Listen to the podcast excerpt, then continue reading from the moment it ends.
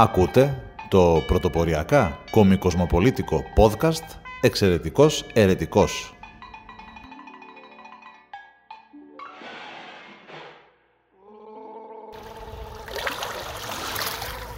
Από το Καραμπουρνάκι Θεσσαλονίκης για κάθε μπαρμπουνάκι Ιωνίου, Αιγαίου, Πασών, Πελάγων, Λιμνών, Ποταμών και Ωκεανών. Τα, τα, τα, τα, τα, τα. Σας καλωσορίζω στο καινούργιο επεισόδιο του podcast Εξαιρετικός Ερετικός. Είμαι ο Βαγγέλης Ακτσαλής και ήταν ένας πέρσις και ένας πρόπερσις. Χα, Όπως επίσης και δεύτερο κλειδί υπάρχει, όχι τρίτο. Αυτά είναι κόλπα για να μείνετε. Υποτίθεται ένα, μια καλή δυνατή αρχή και γενικά φυσικά είναι χιουμοριστικό το podcast, ε, κρατάει σε ενδιαφέρον ε, τον ακροατή και έτσι τον κρατάς μέχρι το τέλος του επεισοδίου ή τουλάχιστον πάνω από τη μέση του, γιατί όταν, είχα, όταν έκανα τα προεκλογικά spots στο TikTok, ε, χαιρόμουν πάρα πολύ γιατί έβλεπα 6.000, 7.000 views και έλεγα πω από 7.000 κόσμος με βλέπει σε κάποια από αυτά, όχι όλα φυσικά. Ο μέσος όρος ήταν γύρω στα 2-2.500 ε, ακροατές ή θεατές. Και μετά ανακάλυψα ένα κουμπί μπαίνοντας και εντρυφώντας ε, ενδελεχέστερα στο, στα μυστικά του TikTok και του ίντερνετ εν γέννη και των social media, ανακάλυψα ένα κουτί και κατάλαβα ότι 7.500 άνθρωποι με είδανε με ποσοστό εγκατάλειψης μόλις το δεύτερο δευτερόλεπτο περίπου 50%. Δηλαδή από τους 7.000, πες ότι ήταν 7.000, οι 3.500 είχαν ήδη φύγει στο 1,5 δευτερόλεπτο. Όχι λεπτό, δευτερόλεπτο, δεν ξέρω τι είπα πριν. Δευτερόλεπτο πάντως εννοούσα. Δηλαδή αυτά τα προεκλογικά σποτ που έκανα και κρατούσαν συνήθως γύρω στα 2-3 λεπτά, τελικά μέχρι τέλους το έβλεπε από τους 7.000 1%. Δηλαδή 7 άτομα. Ο ένας ήμουν εγώ, ο άλλος η Αθηνά που φτιάχνει αυτά τα, ε, τα επεισόδια. Ε, πιστεύω η γυναίκα μου και η μαμά της Αθηνάς πρέπει να μας βλέπανε μέχρι τέλους. Και εντωμεταξύ αυτό το ανακάλυψα σχετικά αργά, διότι πάντα όταν έχεις ένα βίντεο, έχοντας κατά νου μια ας πούμε κινηματογραφική ταινία ή κάτι τέτοιο, θες να κορυφώσεις το τέλος, δηλαδή λες, λες, λες, χτίζεις, χτίζεις, χτίζεις ή μπαζώνεις, μπαζώνεις, μπαζώνεις, ώστε στο τέλος να καταλήξεις ένα συμπέρασμα. Αυτό το συμπέρασμα λοιπόν το έβλεπε περίπου ή το άκουγε ή το έβλεπε, γιατί μιλάμε για TikTok, περίπου ένα στους 100 που ξεκινούσαν να βλέπουν το βίντεο. Είναι φοβερό, είναι εκπληκτικό. Γι' αυτό και εγώ μπήκα κατευθείαν ε, φορτσάτος σε αυτό το επεισόδιο podcast, για να μην σας χάσω. Και όπως λέγανε και οι αντιεμβολιαστές τα παλιά τα χρόνια, I've done my research, έκανα την έρευνά μου, έκανα και εγώ την έρευνά μου για να δω αν σας χάσω, από πού θα σας χάσω και πού θα μου πάτε και γιατί θα μου λείψετε και όλα αυτά. Και ανακάλυψα ότι στο ελληνικό, στην ελληνική podcast χέρα είναι εξαιρετικά λίγα τα πολιτικά, τα αμυγός πολιτικά ή έστω ενημερωτικό πολιτικά ή πολιτικογνωμικά podcasts, εκ των οποίων το εξής ένα. Δηλαδή, έχει καταρχήν η Έλενα Ακρίτη έχει ένα podcast, Έλενα Ακρίτα έχει podcast, αλλά αυτή πλέον είναι βουλευτής του ΣΥΡΙΖΑ ε, και μάλιστα είναι από τις πρώτες που κάνανε την κολοτούμπα αυτή τη στιγμή που μιλάμε και γυρνάμε το podcast ή το ηχογραφούμε.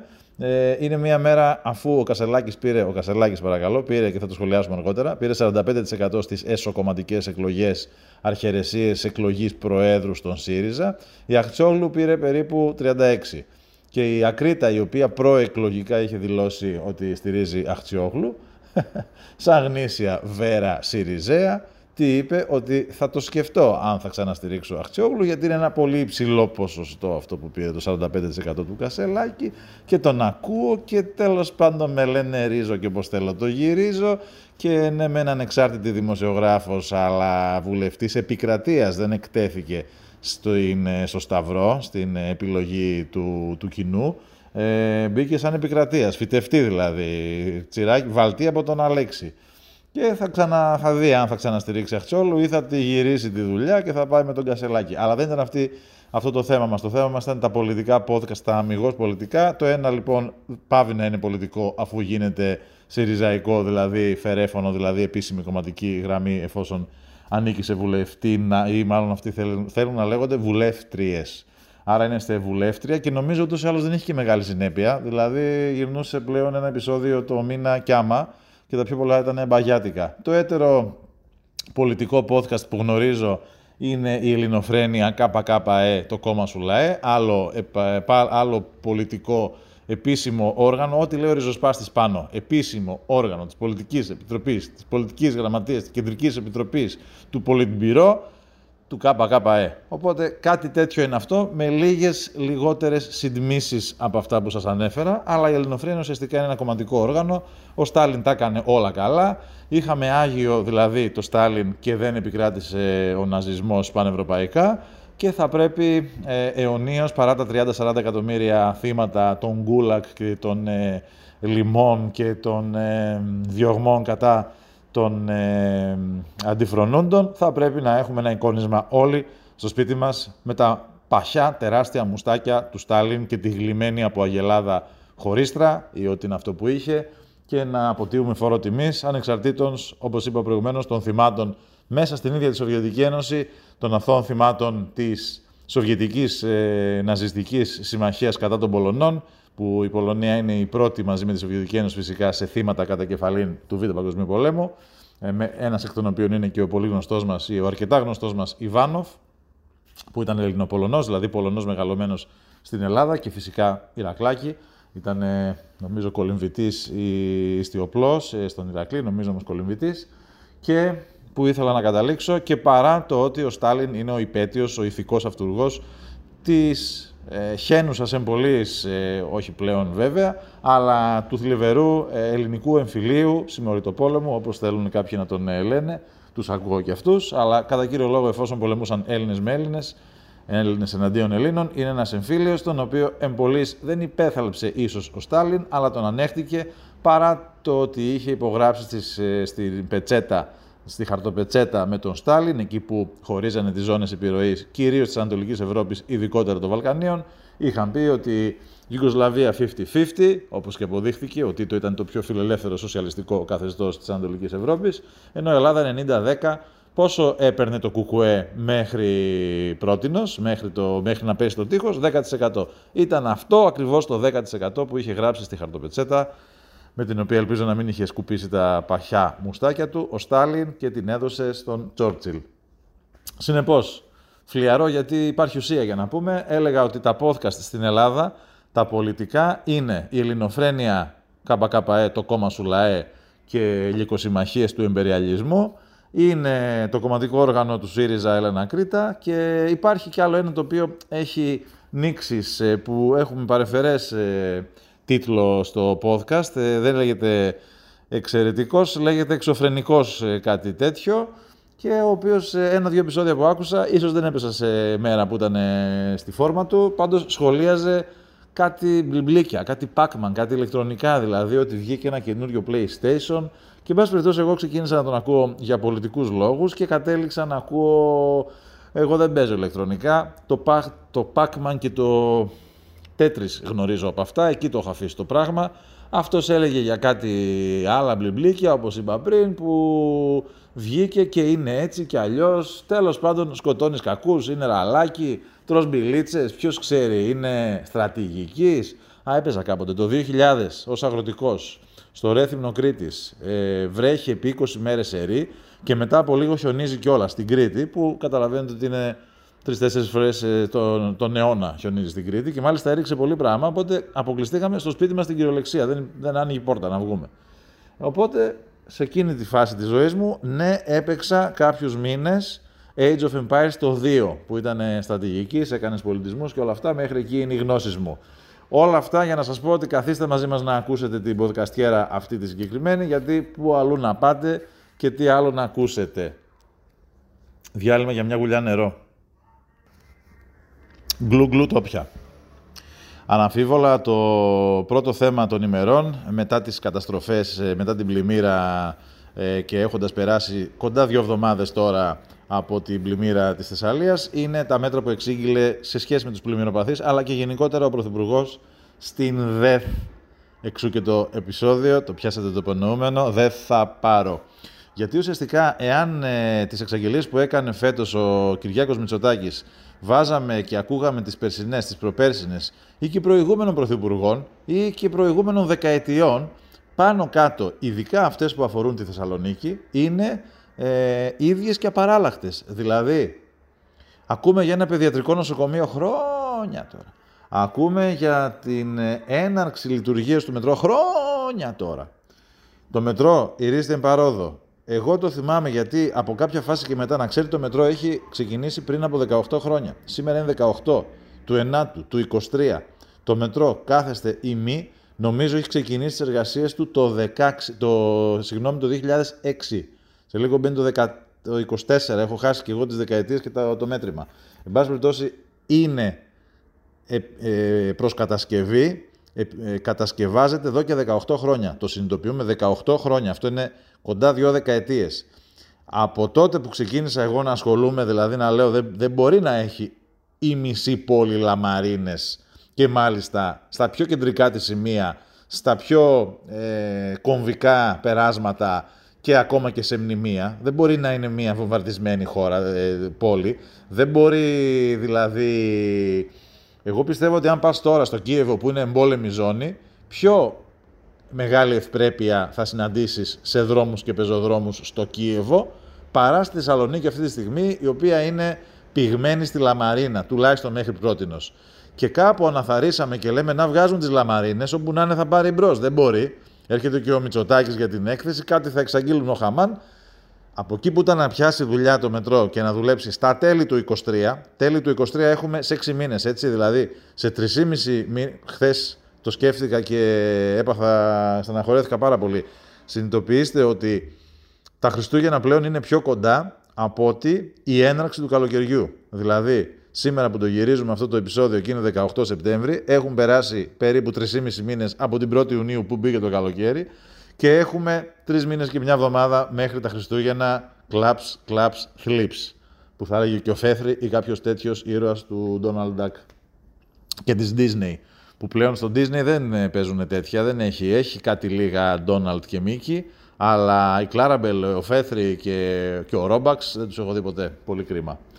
Τι λέγαμε σε σχέση με αυτό; Λέγαμε λοιπόν ότι το μετρό από εκεί που ήταν να, να ξεκινήσει να δουλεύει, να μπω δηλαδή εγώ το κορμί μου, να το βάλω μέσα στο υπόγειο και να με βγάλει, να με διακτηνήσει στο κέντρο σε 10 λεπτά από εδώ την καλαμαριά που είμαι.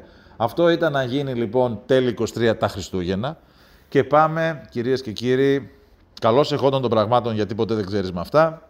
Είμαστε πλέον στα τέλη 24. Αυτό είναι τα άλλα Χριστούγεννα και αυτά που θα έρθουν. Τα άλλα. Και ποιος μου λέει εμένα ότι μέχρι τα άλλα Χριστούγεννα δεν θα έχουν βρει έναν προϊστορικό οικισμό.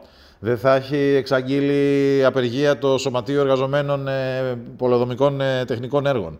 Δεν θα έχει αλλάξει η κυβέρνηση, δεν θα έχει αλλάξει. Θα αλλάξει σίγουρα ο Δήμαρχος ή τέλος πάντων πιστεύω ότι θα αλλάξει ή ελπίζω ότι θα αλλάξει ή κάτι θα αλλάξει στην πόλη. Κάτι θα αλλάξει που κάθε τέτοια αλλαγή 9 στις 10 είναι για κακό όπως λένε και οι Ινδιάνοι του Κιλαϊδόνη, δηλαδή κάθε τέτοια αλλαγή, αντί να επισπεύσει ή να τα αφήσει το χρονοδιάγραμμα ενός έργου ίδιο, τι το κάνει, τον πάει χρόνια και ζαμάνια πίσω. Οπότε ο Πρωθυπουργός μας εξήγηλε ότι επίσης εξήγηλε πέρα από το μετρό ότι θα λειτουργήσει, δηλαδή ήρθε να μας πει ότι δεν θα δουλέψει τέλη 23, θα δουλέψει που δεν είχε βγει αυτό από το χρονοδιάγραμμα. Πλέον ήμασταν στα μέσα 24 και απλά τώρα πήγαμε τέλη 24. Πάει ο Ιούνιος, δεν θα δουλέψεις σε ένα χρόνο, θα δουλέψεις 1,5. Σύντροφοι και συντρόφισε, πάμε πιο πίσω. Δηλαδή, το μετρό της Θεσσαλονίκης θα κλείσει μέχρι να δουλέψει 20 χρόνια εργασιών. Κάθεστε, το ακούσατε, δύο δεκαετίες. Δύο δεκαετίες είναι, τι να πω, μια γενιά ολόκληρη. Δηλαδή, υπάρχει κόσμος που γεννήθηκε και αυτή τη στιγμή περπατάει και είναι 18 χρονών Δηλαδή, εδώ και τρία χρόνια θα μπορούσε να έχει πάει στις, ε, να ψηφίσει τι εσωκομματικές του ΣΥΡΙΖΑ που ψηφίζανε ακόμα και 15 χρόνια. Όποιο είχε συμπληρώσει 15 χρόνια ζωής ψήφιζε στο ΣΥΡΙΖΑ. Οι σύντροφοι το κατεβάζουν όλο και πιο κάτω. Σε λίγο θα πάει η κόρη μου 7 χρονών να ψηφίσει, ε, γιατί προφανώς σε αυτούς απευθύνονται. Σε 7 χρονού. Αλλά είναι άλλο θέμα το επόμενο για την ακρίβεια. Εμείς ήμασταν στις εξαγγελίες κούλι για, ε, από την έκθεση για Θεσσαλονίκη Εξήγηλε κάτι, να σας πω την αλήθεια, δεν έκατσα να τη δω ολόκληρη. Εντάξει, σας αγαπώ, σας εκτιμώ. Για ένα podcast ζούμε όλοι, αλλά δεν μπορώ να δω και δυόμιση ώρες διακαναλική Κυριάκο Μητσοτάκη από τα bulletins που είδα στις ειδήσεις. Ποιες είναι αυτές οι ειδήσεις, κάτι για το παιδοογκολογικό νοσοκομείο Σαλονίκη. Αυτό νομίζω το ακούω μια δεκαετία τώρα. Και γενικώς δεν γίνεται ρε σύντροφοι και συντρόφισσες αυτό το πράγμα κάθε φορά που εξαγγέλουμε και ειδικά που ξεκινάμε να κάνουμε ένα έργο στην Ελλάδα αυτό να διαρκεί ε, αιώνες επί αιώνων. Αμήν. 20 χρόνια μετρό, επαναλαμβάνω, άμα γκουγκλάρεις, μπορεί να πάρουμε γκίνε. που νομίζω έχει καταργηθεί το βιβλίο Guinness, αλλά έστω να το διεκδικήσουμε ότι ποιο άλλο μετρό κατασκευαζόταν επί δύο δεκαετίες. Νομίζω κανένα πουθενά. Μπορείτε να σκεφτείτε ότι στο Λονδίνο, στη Σιγκαπούρη, στο Παρίσι, στην πόλη του Μεξικού ή οπουδήποτε στον κόσμο κατασκεύαζαν ένα μετρό επί 20 επαναλαμβάνω χρόνια. Αυτό είναι ασύλληπτο. Και φυσικά η ευθύνη αυτού του πράγματος που συμβαίνει α, μετακυλίεται σε όλες τις κυβερνήσεις. Σε αυτά τα 20 χρόνια, να το πιάσουμε από το 6, το 6 είχε πια βγει ο ε, Καραμαλής ο Οκνηρός. Πιά, πιάνουμε λοιπόν τον Καραμαλή, τον οποίο διαδέχθηκε φυσικά οι μελέτες και αυτά θα είχαν γίνει επί Πασόκ του Ορθόδοξου, δηλαδή επί Σιμίτη. Αλλά ας πούμε ότι αφήνουμε έξω το Σιμιτάκο και το Λαλιώτη Πεχοδέ τότε που έλυνε και έδαινε. Και πάμε. Αφορά τον Καραμαλή τον Οκνηρό το Β, που ήταν εντελώς Γ, δηλαδή Δ, ίσον Ω. Μετά ήρθε ο ΓΑΠ, που λεφτά υπάρχουν, αλλά μετρό δεν υπήρχε. Μετά ήρθε Ελλάς Ελλάς, Αντώνης Σαμαράς, μετρό 0. Μετρό δεν θα φας. Ή φάει, βράδυ και έλα, φάει λάδι και έλα βράδυ ή μη φας έχει γλαρόσουπα. Μετά ήρθανε κάτι Παπαδήμοι, ήρθανε, τι ήρθανε, φυσικά η περήφανη διαπραγμάτευση πέντε χρόνια ΣΥΡΙΖΑ, πέντε χρόνια κοιτούσαμε τα αρχαία και λέγαμε «Α, εδώ έχει αρχαία, δεν μπορούμε, α, σε παρακαλώ». Οπότε, εν ολίγης, μια τρύπα στο νερό, ακόμα έχουν, α, έχει διπλασιαστεί το ε, budget του μετρό και ακόμα μετρό μην είδατε. Το άλλο που εξήγηλε ο Κυριάκος Μητσοτάκης είναι 2.500 αστυνομικοί βγαίνουν στις πόλεις. Ε, απεμπλέκονται από φύλαξη VIP και θα ξαναβγούν στους δρόμους. Μα αυτό το είπε πέρσι και μάλιστα με 3.000 αστυνομικά όργανα ο Τάκης Θεοδωρικάκος, ο τότε Υπουργός ε, Πολιτικής Προστασίας του Πολίτη, ε, δημοσίας τάξεως, ε, έχουν μπλέξει και αυτοί άλλο η προστασία του πολίτη και άλλο η πολιτική προστασία. Πια σταυγό και κούρευτο. Αν είναι να μας εξαγγέλουν κάθε φορά τα ίδια και τελικά να μην γίνεται τίποτα, νομίζω ότι απευθύνονται σε λοτοφάγους. Δηλαδή, εγώ θα τους παίξω, ε, μοντα, όχι μονταζιέρα, θα τους παίξω αυτούσια, αυτά που είπα πέρσι πρόπερσι, να δούμε εδώ παπάς, εκεί παπάς, κατά πόσο μπερδεύονται, κατά πόσο θυμούνται, δεν θυμούνται καθόλου και τελικά πώς να το να μας ψηφίζουν ακόμα, ενώ εμείς τους τάζουμε αυτά που τους τάξαμε πέρσι που δεν γίνανε, που ήταν αυτά που τους τάξαμε πρόπερσι που δεν γίνανε, που είναι γενικά αυτά που τάζουμε διαχρονικά.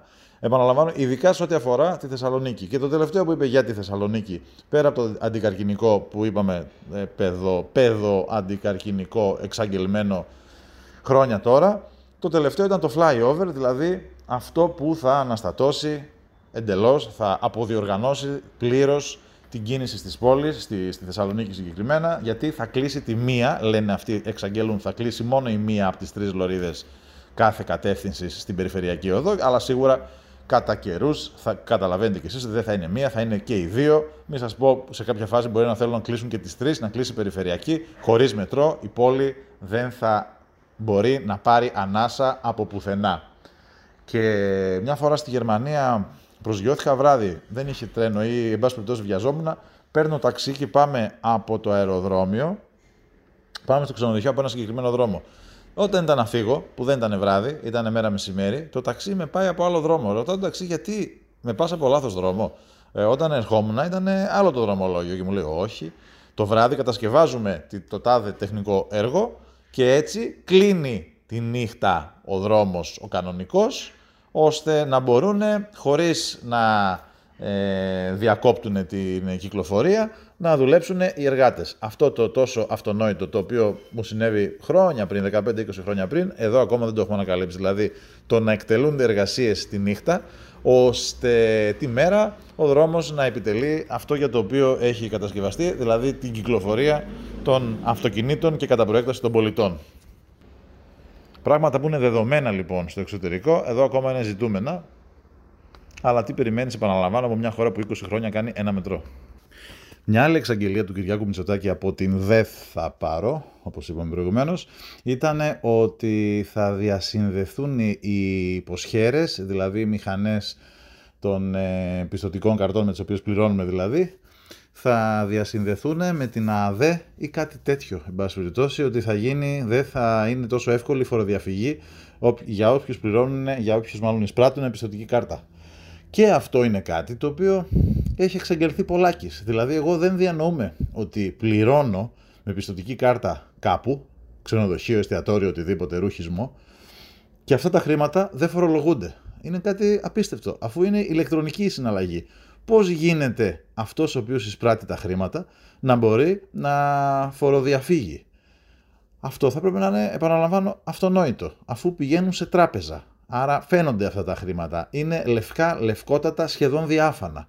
Είναι δυνατόν αυτά να περνάνε μαύρα; Προφανώς κάτι δεν κάνουμε καλά και προφανώς όποτε επικοινωνιακά ο Μητσοτάκης είναι στο καναβάτσο, λέει στους συνεργάτες του ανατρέξτε στις εξαγγελίες που έχω κάνει το τελευταίο εξάμεινο ή τα τελευταία δύο χρόνια ή δεν ξέρω τι, να δω τι θα τους ξανατάξω, τους Ινδιάνους, τους Ιθαγενείς, σαν καθρεφτάκια και χάντρες που θέλουν, ώστε να βγω από το επικοινωνιακό αδιέξοδο. Αυτό κάνει και τώρα. Επαναεξαγγέλει την έξοδο 2.500 αστυνομικών στους δρόμους. Αν τους είδατε εσείς από πέρσι τους 3.000 του, του Θεοδωρικάκου, πείτε μου πού τους είδατε. Επικρατεί πλήρης ανομία και ό,τι γουστάρει κάνει ο καθένας στους δρόμους. Τροχέα δεν υπάρχει για δείγμα. Όπου βλέπεις ε, αστυνομικούς ε, είναι σε μια γωνία και τα λένε μεταξύ τους. Ε, δεν μπορώ να διανοηθώ πώς θα ήταν η πόλη με λιγότερη αστυνόμευση. Πραγματικά η αστυνομία αυτή τη στιγμή είναι ανύπαρκτη έως διακοσμητική, ειδικά η τροχιά. Εγώ μένω κοντά σε κεντρικό δρόμο και ακούω κάθε βράδυ ουσιαστικά είναι πίστα. Περνάνε κυρίως ε, δικυκλιστές αλλά και κάτοχοι οδηγοί σπορ αμαξιών με ηλικιώδη ταχύτητα. Αυτούς φυσικά άμα σκοτωθούν, πρώτον μπορεί να πατήσουν κανένα πεζό και να τον κλαίει η οικογένειά του. Δεύτερον, αν θρυνήσουν οι ίδιοι ε, κάποιο ατύχημα, θα τους πληρώνουμε όσο νοσηλεύονται στη ΜΕΘ ε, στον αιώνα τον άπαντα, μέχρι να γίνουν καλά ή να μην γίνουν. Η Ρίστιαν Παρόδο, επίσης, ο Μητσοτάκης εξήγηλε ότι κάποια αδικήματα πάβουν να είναι πλημελήματα και εν πάση περιπτώσει θα είναι στη διακριτική ευχέρεια του δικαστή να μπαίνουν για θεωρητικά ίσονος σημασίας εγκλήματα όπως το να πατήσει ένα πεζό. Αυτό στην Ελλάδα το θεωρούμε ίσονος σημασίας. Θα πρέπει ή θα μπορεί ο δικαστής να βάζει τον, ε, τον ε, κατηγορούμενο, εάν τον κρίνει ένοχο, θα μπορεί να τον βάζει φυλακή γιατί ως τώρα δεν μπορεί να μπει φυλακή. Γιατί έχει άπειρα περιστατικά, ιδίως η επικαιρότητα τελευταία. Το τελευταίο είναι ένας ο οποίος έτρεχε με ηλικιώδη ταχύτητα μέσα στο αστικό περιβάλλον, δεν θυμάμαι ποιας πόλης, πάτησε και σκότωσε δύο και βγαίνει, είναι έξω αυτή τη στιγμή, δύο ανθρώπους εννοώ έτσι, και ένα σκυλί. Οι δύο άνθρωποι είχαν ένα σκυλί. Αυτούς όλους τους χάσαμε. Τους πάτησε ένας ανεγκέφαλος. Αυτός ο ανεγκέφαλος αυτή τη στιγμή κυκλοφορεί ανάμεσά μας. Πιθανότατα δυνάμενος μπορώντας να ξαναοδηγήσει, γιατί δεν υπάρχει τέτοιος περιορισμός, μάλλον στο νομοθετικό μας πλαίσιο, με μόλις 25.000 ευρώ πρόστιμο. Δηλαδή, πάτησε δύο και ένα σκύλο, έδωσε από 12 για τον άνθρωπο και ένα για το σκύλο και είναι και πάλι ελεύθερος να οδηγήσει. Αυτά τα πράγματα είναι αδιανόητα σε οποιοδήποτε άλλη πολιτισμένη ή απολύτιστη χώρα. Δεν μπορεί να κάνεις συνεχώς επαναλαμβανόμενα το ίδιο λάθος και το ίδιο έγκλημα και να εξακολουθείς να είσαι έξω όπως κάνουν οι γνωστοί μας ευπαθείς. Μόλις χθες σταμάτησαν ένα λεωφορείο κάπου στην Ελευσίνα ή προς τα εκεί, στα Μέγαρα. Το κάψανε, δίναν τον οδηγό για δικούς τους λόγους. Συνελήφθησαν, έγιναν λέει 5-7 προσαγωγές, όλοι ελεύθεροι. Δηλαδή το φορτηγό, το, συγγνώμη, το λεωφορείο και μόνο του. Και επειδή αυτοί είναι ευπαθείς, δηλαδή έχουν λίγο περισσότερη μελανίνη από τον μέσο Έλληνα που δεν έχει και λίγη και σίγουρα αρκετά λιγότερη από μένα, αφέθηκαν ελεύθεροι. Εγώ άμα πάω και κάψω δηλαδή ένα λεωφορείο του ΟΑΣΤ επειδή έτσι, επειδή κάτι, επειδή μου αδίκησαν, επειδή δεν ξέρω τι, θα είναι όλα καλά. Θα δικαιολογούμε και δεν τρέχει κάστανο. Ε, αυτό το πράγμα επί δεκαετίες τώρα το ζούμε στο πετσί μας εδώ στην Ελλάδα. Επειδή ξέφυγα λίγο χρονικά, Α εστιάσουμε και λίγο στην αξιωματική αντιπολίτευση, γιατί όλα αυτά αφορούν όσα είπα μέχρι τώρα είναι η κυβέρνηση. Η εναλλακτική της κυβέρνησης σε μια ευνομούμενη δημοκρατία θα έπρεπε να είναι η αντιπολίτευση και δει η αξιωματική αντιπολίτευση, μιας και είναι αξιωματική, δηλαδή αν πάθει κάτι και σκοντάψει ο Μητσοτάκης, του χρόνου, τρόπος ε, του λέγει και σχηματικά το λέω, θα πρέπει μετά να διαδεχθεί. Η διάδοχος κατάστασης, μάλλον, θα είναι η αξιωματική αντιπολίτευση, δηλαδή ποιος, ο ΣΥΡΙΖΑ, δηλαδή ποιος κατά πάσα πιθανότητα, πιθανότητα σύντροφες και σύντροφοι, συντρόφισε και σύντροφοι, θα είναι ο Κασελάκης. Ο Κασελάκης που από το πουθενά μια φούσκα, μια επικοινωνιακή φούσκα σε έναν χώρο σαν την αριστερά που επέρεται ότι είναι ιδεολογικά διακειμενόμενη και στηριζόμενη και πέρεται για τον ιστορικό της ε, ρόλο και χαρακτήρα από τον Μάρξ στον Σάρτρ και στη δεν ξέρω ποια άλλη και στη Ρόζα Λούξεμπουργκ και σε όλους τους αγώνες ε, με εμφυλιοπολεμικά και μετεμφυλιοπολεμικά και τις εξορίες και τη Μακρόνισο και επαναλαμβάνω όμως κυρίως να εστιάσουμε σε, σε έναν χώρο που τουλάχιστον υπήρχε μια ιδεολογική καθαρότητα και αγνότητα εμφανίστηκε ένας διάτον αστήρ. Θα το χαρακτήριζα έναν φλωρινιώτη, ένας φλωρινιώτης της πολιτικής που απλά ήρθε, εγώ δεν τον παρακολούθησα πολύ στενά να σας πω την αλήθεια, αλλά ξέρω ότι έκανε ένα, μια εξαγγελία, ε, αναγγελία υποψηφιότητας σου που έλεγε ότι εγώ είμαι γκέι, τα χάσα όλα η οικογένειά μου στο παραδικαστικό, έχω πάρει μια υποτροφία, στηρίξτε με, δηλαδή αραμπάδες με τροχούλια βάσανα που έχει αγάπη, από το πουθενά, από, τη, από την πόλη έρχομαι και στην κορφή κανέλα, βγάλτε με πρόεδρο. Τους είπε αυτό. Μετά πήρε τον πρώην Υπουργό Εθνικής Άμυνας, τον Αποστολάκη, κομπάρσο, ντυμένο Σούπερ Μάριο, τον πήγε να τον κάνει κομπάρσο για 1,5 δευτερόλεπτο ε, ότι του δίνει το χέρι στη Μακρόνισο. Τι σχέση τώρα έχει ο Κασελάκης με τη Μακρόνισο; Ό,τι να είναι στη, μια τρικυμία στον εγκέφαλο. Και σαν να μην έφτανε όλα αυτά, έκανε άλλο ένα βίντεο που δεν το θυμάμαι καν. Ε, πού πήγε, κάτι έκανε. Εν πάση περιπτώσει, έκανε τρία βίντεο όλα και όλα της προκοπής και έψησε 40.000 κόσμο να πάνε να γραφτούν στο ΣΥΡΙΖΑ, να γραφτούν στο ΣΥΡΙΖΑ επαναλαμβάνω, και να τον ψηφίσουν. Τι μπορεί να έχουν αυτοί οι άνθρωποι στο μυαλό τους που είδαν έναν άνθρωπο ναι μεν ωραίο, ναι μεν νέο, αλλά που επαναλαμβάνω είναι μια επικοινωνιακή φούσκα άνευ περιεχομένου, που δεν είπε τίποτα, που αναμάσισε κάτι φλιναφαλή, αυτή τη λέξη καταλάβατε πια, ε, περί αριστεράς και δικαιωματισμού και αγώνες της αριστεράς που δεν έχει καμία σχέση αυτός. Έχει ζήσει τα μισά, του χρόνια της ζωής, τα μισά χρόνια της ζωής του στην Αμερική που είναι η κοιτίδα του ε, καπιταλισμού. Τι σχέση έχει η αριστερά; Δούλεψε ένα εξάμεινο στην Goldman Sachs και κατάλαβε ότι αυτός θα γίνει ηγέτης της αριστεράς και θα νικήσουμε εμείς ξανά δεύτερη φορά σε μια δεκαετία τον καπιταλισμό, το διεθνή. Δηλαδή, αλλάξαμε την Ευρώπη το 2015 που ήρθε η Ευρώπη και μας άλλαξε τα φώτα Τώρα με τον Κασελάκη πάμε ξανά να αλλάξουμε όχι την Ευρώπη συντρόφισσε και σύντροφοι, θα αλλάξουμε τον κόσμο ολά καιρό. Επειδή ο σύντροφος Στέφανος δούλεψε ένα εξάμεινο στην Goldman Sachs και τα ξέρει τα πράγματα από μέσα, και εμείς τώρα πάμε να τους αλλάξουμε την πίστη.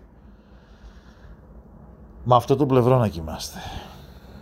Όλα αυτά βέβαια θα ήταν ε, κάτι που αφορά στενά εσωκομματικά τον ε, ΣΥΡΙΖΑ, αν δεν μάθαινα σήμερα το πρωί ότι ο πρόεδρος της αξιωματικής αντιπολίτευσης είναι ο τέταρτος τη τάξη θεσμικός ε, πολίτης της χώρας. Δηλαδή έχουμε πρόεδρο Δημοκρατίας, έχουμε πρωθυπουργό, έχουμε πρόεδρο Βουλής, τέταρτος σε αυτή την, αλληλουχή, σε αυτή την ε, σειρά μάλλον την, αξιωμάτων είναι ο, θα είναι ο Κασελάκης μου πέφτουν τρίχες και τις έχω ανάγκη. Σας παρακαλώ σώστε με. Θα κάνω έναν έρανο να κάνω εμφύτευση που θα είναι υπέρ τριχόπτωσης λόγω κασελάκι.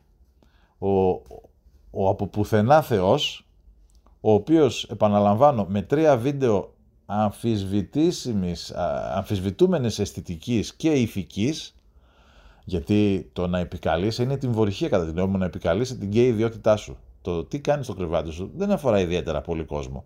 Ε, αλλά αυτός πατώντας πάνω στην γκέι ε, ταυτότητά του και πάνω και κάνοντας ουσιαστικά την βορυχία στους αγωνιστές αριστεράς που δώσανε την ψυχή και τη ζωή τους και που εξοριστήκανε στη Μακρόνισο που δεν έχει καμία σχέση φυσικά με αυτόν Πάτησε λοιπόν επιπτωμάτων στην κυριολεξία, στεχώματα που έχουν πεθάνει άνθρωποι για την ε, ιδεολογία τους και για τον ιδεαλισμό τους και προσβλέποντας ε, σε μια καλύτερη κοινωνία για να ψήσει αυτούς που το ψήφισαν κατά 45%. Αυτό, εν πάση περιπτώσει, δεν θα σταματήσω να το λέω, αυτό σηματοδοτεί τρία πράγματα κατά τη γνώμη μου. Το ένα είναι η παντελής ιδεολογική ήττα της αριστεράς, πλέον δεν υπάρχει ιδεολογία, δεν, ε, δεν παίξανε ανάμεσα σε ευρωσκεπτικιστές ας πούμε όπως ήταν ο Παπαγιαννάκης που ήταν ε, τον χαρακτηρίζανε οι αντίπαλοι του Ευρωπαϊστή έλεγε αυτός Ευρωλιγούρη τον λέγανε οι έτεροι που ήταν του Παπαδημούλη, που ήταν πιο ας πούμε η αριστερή φράξια ή κάποτε στην αριστερά υπήρχαν ξέρω εγώ οι μαοικοί, οι τροτσκικοί, τα τροτσκικά, τα τροκτικά, υπήρχαν οι ρεβεζιονιστές, οι πουρτοζινιστές. Αυτά τώρα όπως είπε και ο ίδιος Πίπιδε και παλικάρια γίνανε μαλλιά κουβάρια. Δεν υπάρχει πλέον ιδεολογία στην αριστερά, ακόμα και στην αριστερά. Οι, τα άλλα κόμματα δεν, ε, δεν επέρονται, δεν ε, λένε ότι είμαστε ιδεολογικά καθαροί. Η Νέα Δημοκρατία επίσης είναι ανεμομαζώματα, αλλά τουλάχιστον δεν λέει ότι εμείς ε, είμαστε οι κάτοχοι, οι φορείς της απόλυτης αλήθειας, όπως διατυπώθηκε αυτή από το κεφάλαιο του Μάρξ, ας πούμε, που λένε οι κουκουέδες, ακόμα το λένε αυτό, αλλά το κουκουέ είναι μια άλλη ιστορία, είναι είπαμε, σε ένα παράλληλο σύμπαν, είναι εκτός τόπου και χρόνου, μέχρι να πιάσει 37 και να βγάλει κυβέρνηση στο ΚΚΕ, ακόμα και αν πάρει από 7, 27 ή κάτι κάτω από 37 και δεν βγάλει, δεν μας απασχολεί γιατί το ίδιο δεν επιθυμεί να κυβερνήσει, διότι είπαμε, έκλεισε το εργοστάσιο το 89, έπεσε το τείχος, πλέον είμαστε σε μια στήρα αντιπολίτευση, υλικοσυμμαχίε και ε, ο υπερελιασμός. Μας στέλνει για όλα και το λήξαμε εκεί. Δεν μας νοιάζει να πούμε κάτι άλλο. Ε, λέγαμε λοιπόν ότι το πρώτο που σηματοδοτεί η πιθανότατη εκλογή Κασελάκη είναι η ιδεολογική ήττα της αριστεράς. Το δεύτερο είναι η νίκη της εικόνας έναντι της ουσίας. Ο Κασελάκης σε αυτά που λέει, άμα τα αποδομήσεις και τα γράψεις αντί να τα ακούς, γράφτα. Και μετά διάβασέ τα. Και άμα μου πεις ότι κατάλαβες ότι είναι κάτι καινοφανές, καινοφανές μάλλον είναι, αλλά κάτι καινοτόμο, κάτι το οποίο δεν έχει ξανακουστεί, κάτι το οποίο προσφέρει λύσεις και δεν είναι φιλανάφημα, αυτή τη λέξη ανάθεμα και αν την πω, το φιλανάφημα, αλλά εν πάση περιπτώσει μια κοινοτυπία που έχει διατυπωθεί πολλάκι. Α, και ο Πολάκης το στηρίζει. Οπότε ουσιαστικά εγώ νομίζω ο Πολάκης δεν κατέβηκε γιατί, για να έχει βιτρίνα αυτόν, γιατί ο Πολάκης, όσο και να ακούγεται ρατσιστικό, με αυτά τα μούτρα δεν πας πουθενά έτσι. Δεν, είναι, είναι για να σε κλείνουν. Οπότε έβαλε το σύντροφο Χανιώτη, συν Χανιώτη ε, υποψήφιο, πρόεδρο, ώστε να είναι ο δεύτερος, άντε βαριά, ο τρίτος τη τάξη. Γιατί ο Πολάκης ήταν από τους πρώτους που στήριξαν ε, τον ε, Κασελάκη όταν βγήκε και είπε Είμαι γκέι, μου τα φάγαν οι παραδικαστικοί, ψηφίστε με. Αυτά, χωρίς άλλες εξηγήσεις. Και το τρίτο που σηματοδοτεί η εκλογή Κασελάκη είναι η πιθανότατη πολυδιάσπαση του κόμματος του ΣΥΡΙΖΑ. Δεν μπορώ να φανταστώ ακόμα και ιδεολειπτικά στελέχη σαν τον Φίλη, σαν τον ε, Σκουρλέτη, σαν ιστορικά στελέχη τέλος πάντων αυτή, αυτού του Βεληνικούς, όποιο και αν είναι αυτό το Βεληνικές, εν πάση περιπτώσει, οι οποίοι θα μείνουν σε ένα κόμμα που διαφεντεύει ο Κασελάκης και κατά προέκταση ένας κάποιος Τάισον. Νομίζω αυτά είχα να σας πω. Κάθε φορά που πλησιάζω στη μισή ώρα ή την ξεπερνάω αισθάνομαι κάπως άβολα που καταχράστηκα τον χρόνο σας. Ε, αυτό το podcast πλέον θα βγαίνει, προς το παρόν τουλάχιστον θα βγαίνει δύο φορές το μήνα, γύρω στις 7, γύρω στις 21. Για ποιο λόγο κάθε μήνα, για ποιο λόγο, γιατί είναι τα αγαπημένα μου νούμερα και κυρίως το ενδιάμεσο το 14, αλλά μετά δεν βόλευαν οι ημερομηνίες. Οπότε 7 και 21 είναι καλά γιατί έχει τρέξει ο μήνας μέχρι τις 7, έχεις 5 πράγματα να πεις, ή 7. Και μετά, κατά τις 21, μεσολαβούν άλλες δύο εβδομάδες και πάλι έχεις πράγματα να πεις.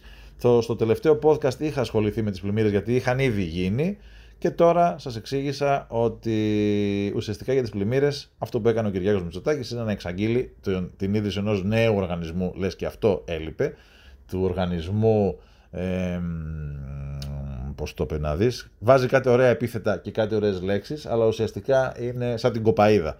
Πώς είχαμε την κοπαίδα που αποξηράνθηκε, ε, τώρα ξανακάναμε τον ίδιο οργανισμό ανασύστασης και υδροδότησης και δεν ξέρω τι, του Θεσσαλικού κάμπου. Ε, ρύθμισης ε, της ίδρευσης ε, του υδροφόρου ορίζοντα ε, της κάτω Παναγίας Αμήν.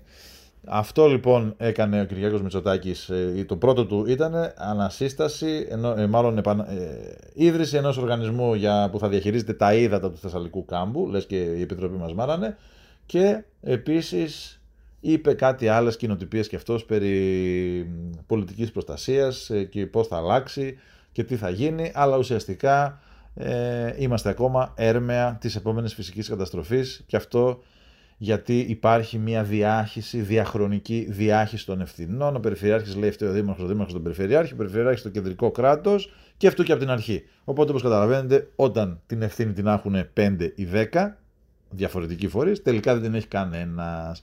Αλλά αυτό εκφεύγει του συγκεκριμένου επεισοδίου podcast. Σας υπόσχομαι μια άλλη φορά να το αναλύσουμε. Ευχαριστώ πάρα πολύ που μας ακούσατε. Αυτό το podcast, να ξέρετε, είναι το ήρτζι μου και θα μας ακούτε, όπως σας είπα, χοντρικά γύρω στις 7 και στις 21 του κάθε μήνα. Ευχαριστώ για την ακρόαση, εξαιρετικός, εξαιρετικός και κατά κόσμον Ευάγγελος ή μάλλον Βαγγέλης Αχτσαλής γιατί το Ευάγγελος το έχει καβατζώσει η επαγγελματική μου ιδιότητα που δεν είναι άλλη από αυτή του πλαστικού χειρουργού και πάλι ευχαριστώ για την ακρόαση και γεια σας.